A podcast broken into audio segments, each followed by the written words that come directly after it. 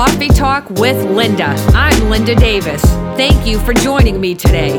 A little bit about myself before we get started. I love Jesus. I love coffee and I love sharing both. So go grab your cup and let's talk. Let's dig in a little bit today about how we get to where we want to be. We hear a lot about signs and wonders. We hear a lot about the glory of God. What we don't tend to focus on is how do we get there? Yes, God can just show up in a moment. Absolutely. His glory can overtake a place. Absolutely. But why? Does God's presence show up in a moment? Why does his glory overtake a place? Because he's responding to something, and that is our hearts. He's responding to our hearts individually, and he's responding to our hearts corporately. And that's a truth we, as the body of Christ, really need to absorb into our hearts. And so, when I think about the glory of God, when I think about God's presence, of course, you can go to the Old Testament if you want, and you can talk about how they had uh, the Israelites, a cloud covering them by day, protecting them, a pillar of fire by night. We haven't seen that. I haven't seen that. We might have it momentarily. You know, then, then we can go to um, when Jesus was walking the earth and all, of course, the miracles he did. And we can say, oh, well, that, he, that was Jesus. He's the Son of God. But he told us that greater than these would we do.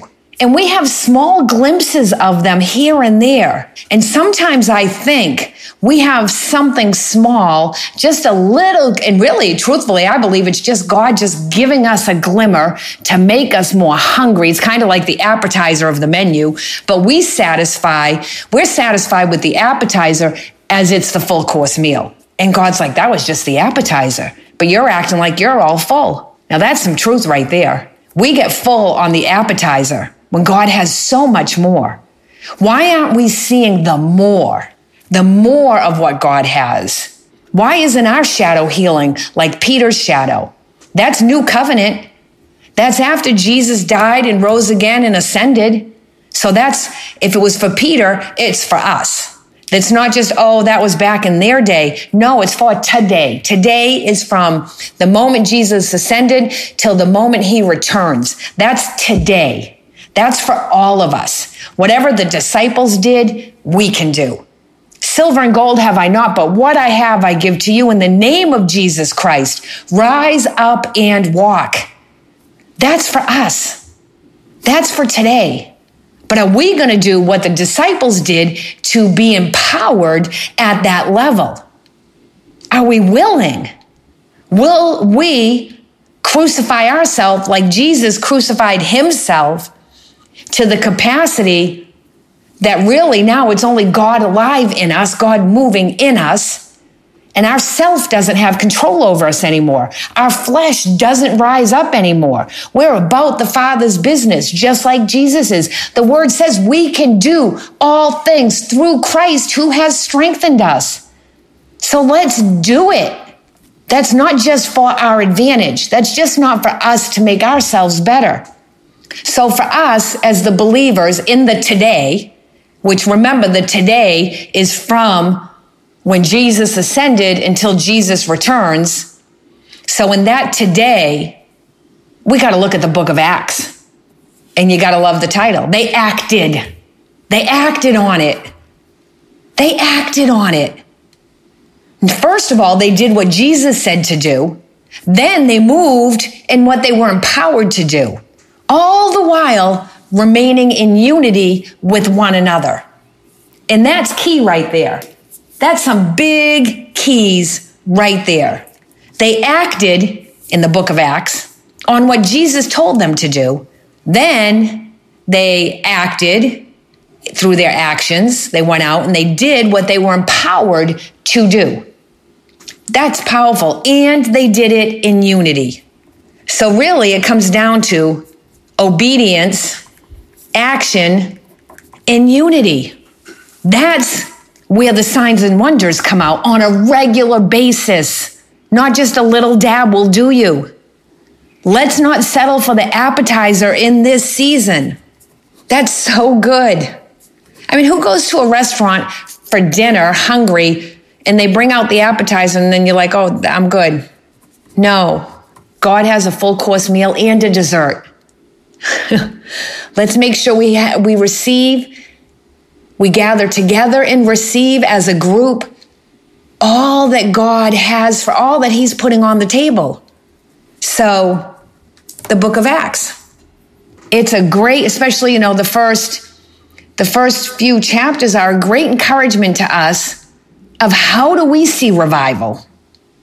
Like you don't you don't hear the word revival in the book of Acts. They just got together in obedience. They were unified and they were empowered and they went out. we we call that revival because the dead things of that day are now being revived. That's what we desire. But are we willing to be self sacrificial to truly have it? Are we wanting it and we get together for a couple hours and we pray and contend for it and then we just we're ready to go home and put up our feet and be comfortable and pour into our self, our flesh. To me, the biggest point of the book of Acts is that it is an encouragement for us. It like it, it pumps us up. You want to get pumped up in the Lord? Read the book of Acts. It pumps us up to be a witness for Christ wherever he sends us. Don't wait to be a witness for Christ down the road. Wherever He has you now, if you've got Christ in you, be a witness for Him.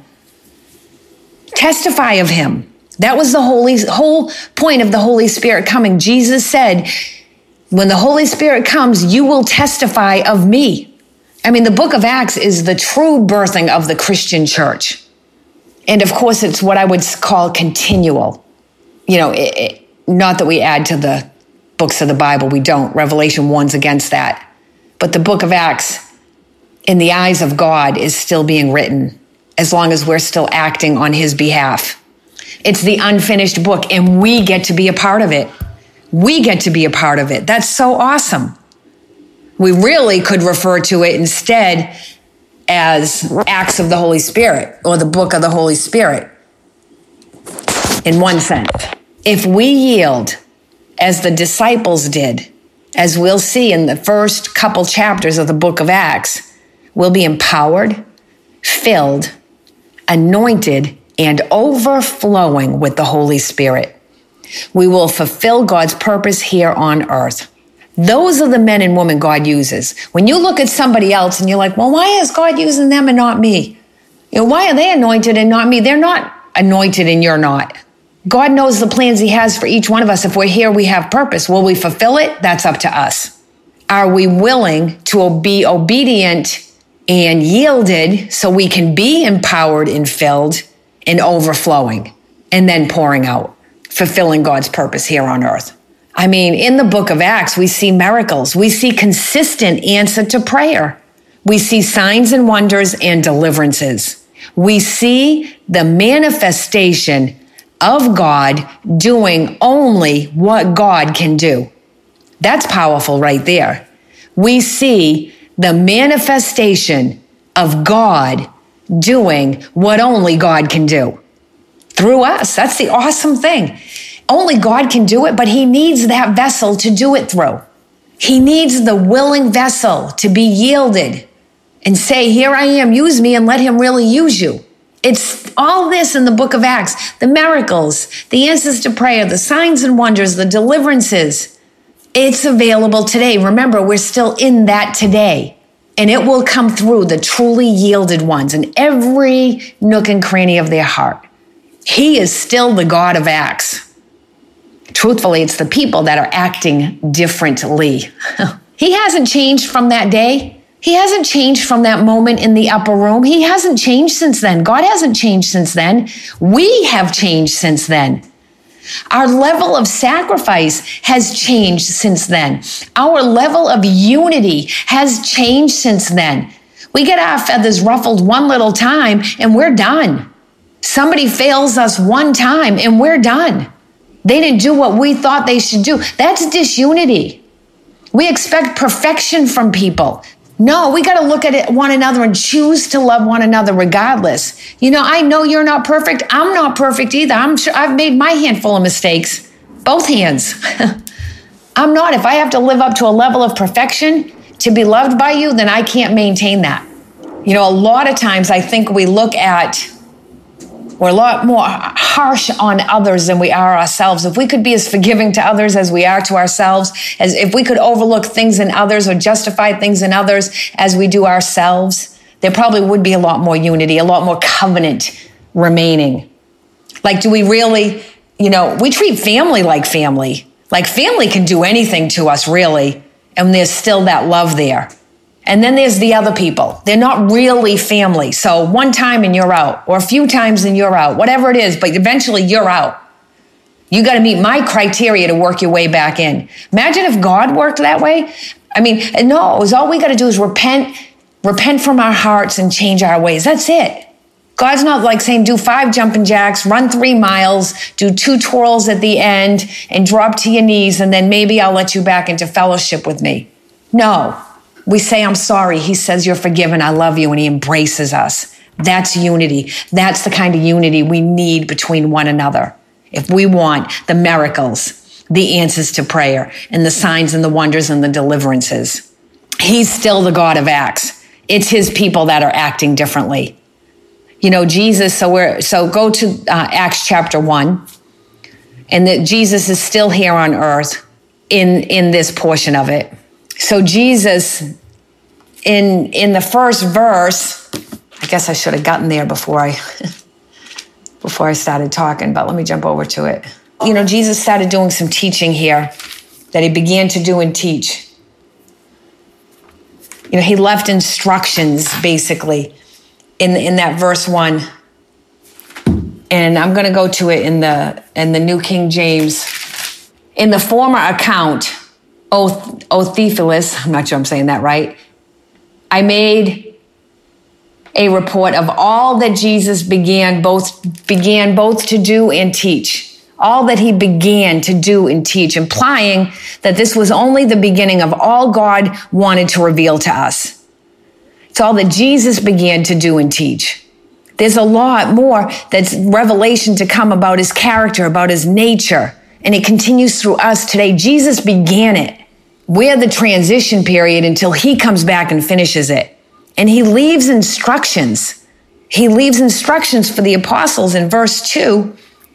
It says just before he ascended into heaven, he left instructions for the apostles he had chosen by the Holy Spirit. I mean, that's kind of intense right there. He chosen by the Holy Spirit. His leaders, his these were the ones that were going to birth the new church.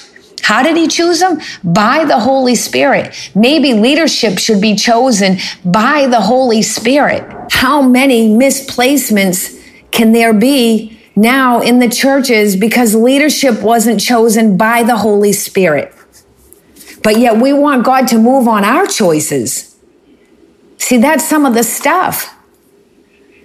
That's some of the yielding we have to do. What if it's not the one you wanted? What if God's like, no, I want that one? He had chosen them by the Holy Spirit. After the sufferings of this cross, Jesus appeared alive many times to these apostles over a 40 day period, right? 40 is the number for transformation and completeness through testing, by the way. It's used a lot in the Bible if you want to study it out. Jesus proved to them with many convincing signs. And you know what? The truth of the many convincing, by the way. They're not listed here. It must be, I can't even imagine how big the Bible would be if all the many signs over those 40 days were in biblically written down in scripture. But the world's still waiting on that from us. Do we have spiritual fruit?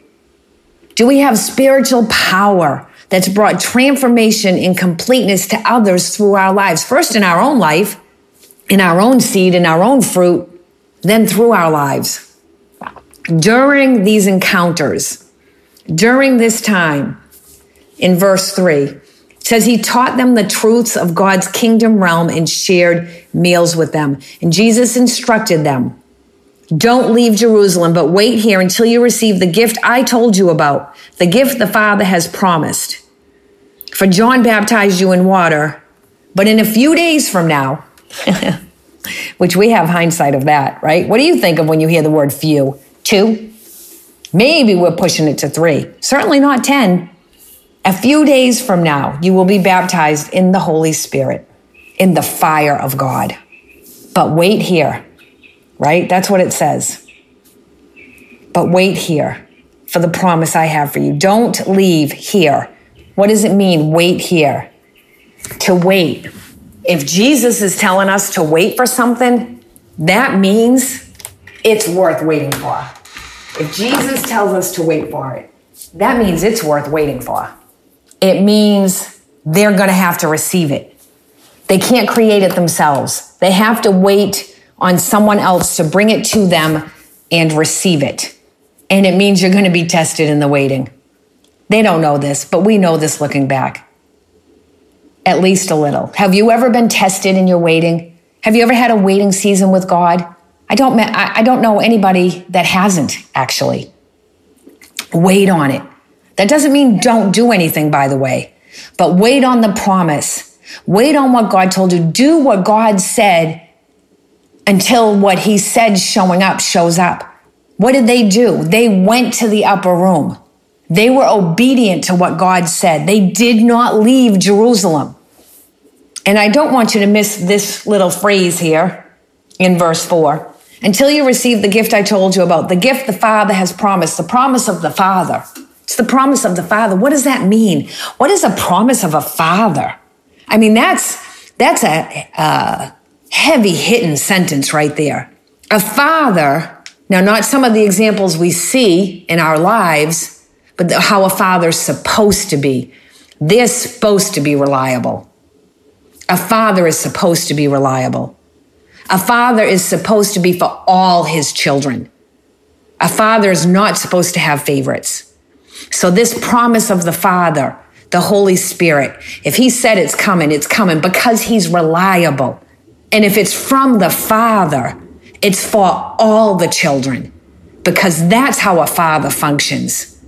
He does for all his children right? And in verse 5, for John baptized you in water, but in a few days from now, you will be baptized in the Spirit. And you know, I had a picture of this that's really powerful. You'll be baptized in the Spirit. Right? So think about a water baptism because he uses John the Baptist as an example here. Right? And so he's given them a visual picture when he says, For John baptized you in water.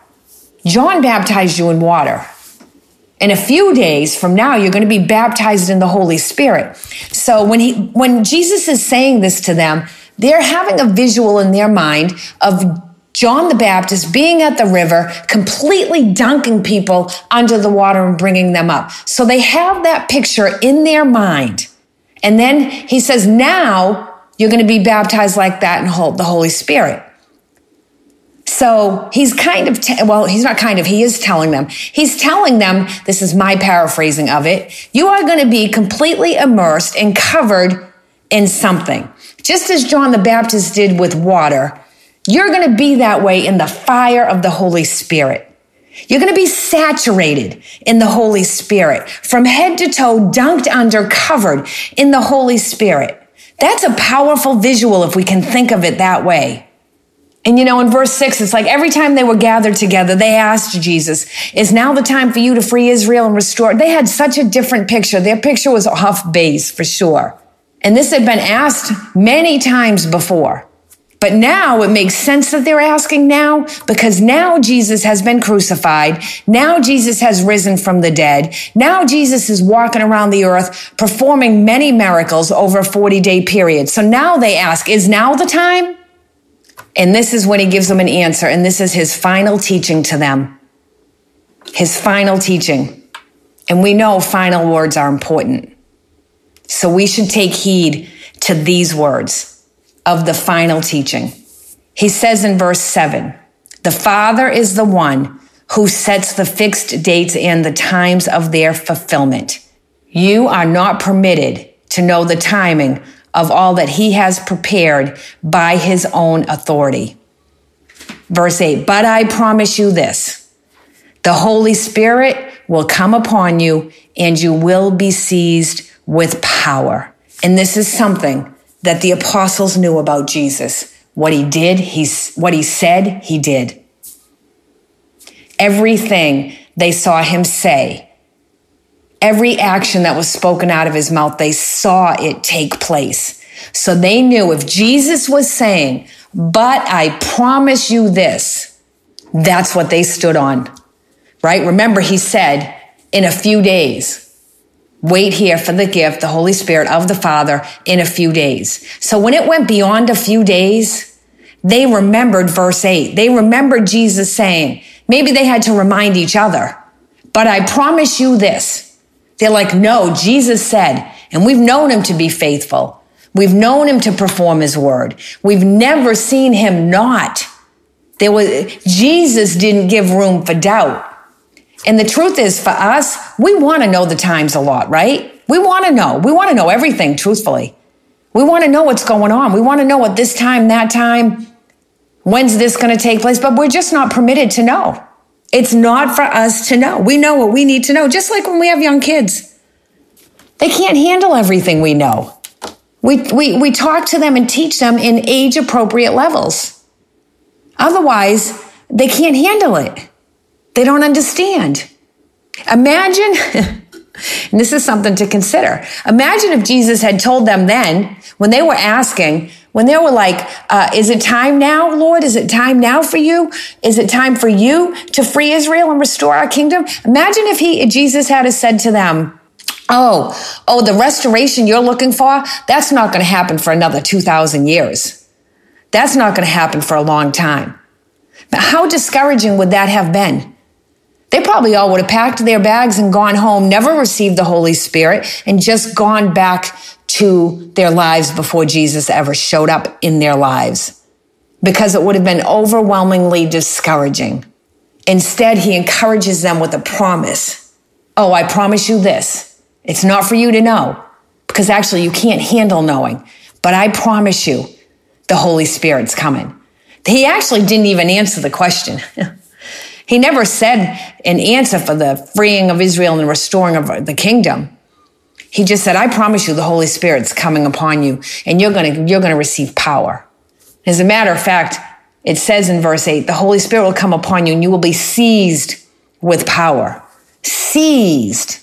I mean, that's like grabbed, snatched, clutched, taken decisively by the Holy Spirit, not against your will, but at your intense level of willingness. Because I told you a few days, but you're actually going to have to wait 10 days. I just can't even imagine all that went on in that upper room in 10 days' time. They had to push through some stuff. I promise you this at the end of those 10 days, their hearts were pure in themselves before the Lord, and their hearts towards one another were, were pure. The little nuances were set aside. That's when that sudden wind came in. It was like God blew a trumpet on the throne, and this is not scriptural, this is just my visual.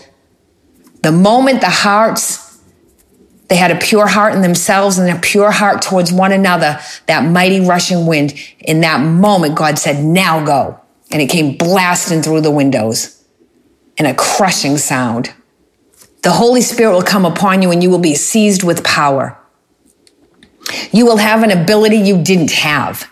You will have strength you didn't have. You will have might you didn't have. You will have a boldness you didn't have. And then what? You will be my messengers to Jerusalem, throughout Judea, the distant provinces, and even to the remotest places on earth. A natural response of receiving the Holy Spirit, which we have to, we have to get there through obedience in action in unity. And we're going to dig into more of that. But a natural response of having an indwelling, a baptism of the Holy Spirit, okay? Like a saturation, a drenching, an immersing of the Holy Spirit is that we become his witnesses in all aspects of our lives. in all aspects. So this I'm going to close with this today. It's interesting the places that Jesus listed we would be messengers to. Jerusalem, which where, was where Jesus was executed, crucified at the word of an angry mob, right? No, crucify him, kill him. So Jesus is saying, I want you to go back to that place that crucified me, and I want you to be my messenger there in that place. Judea totally rejected his ministry, totally rejected it. I want you to go there and be my messenger.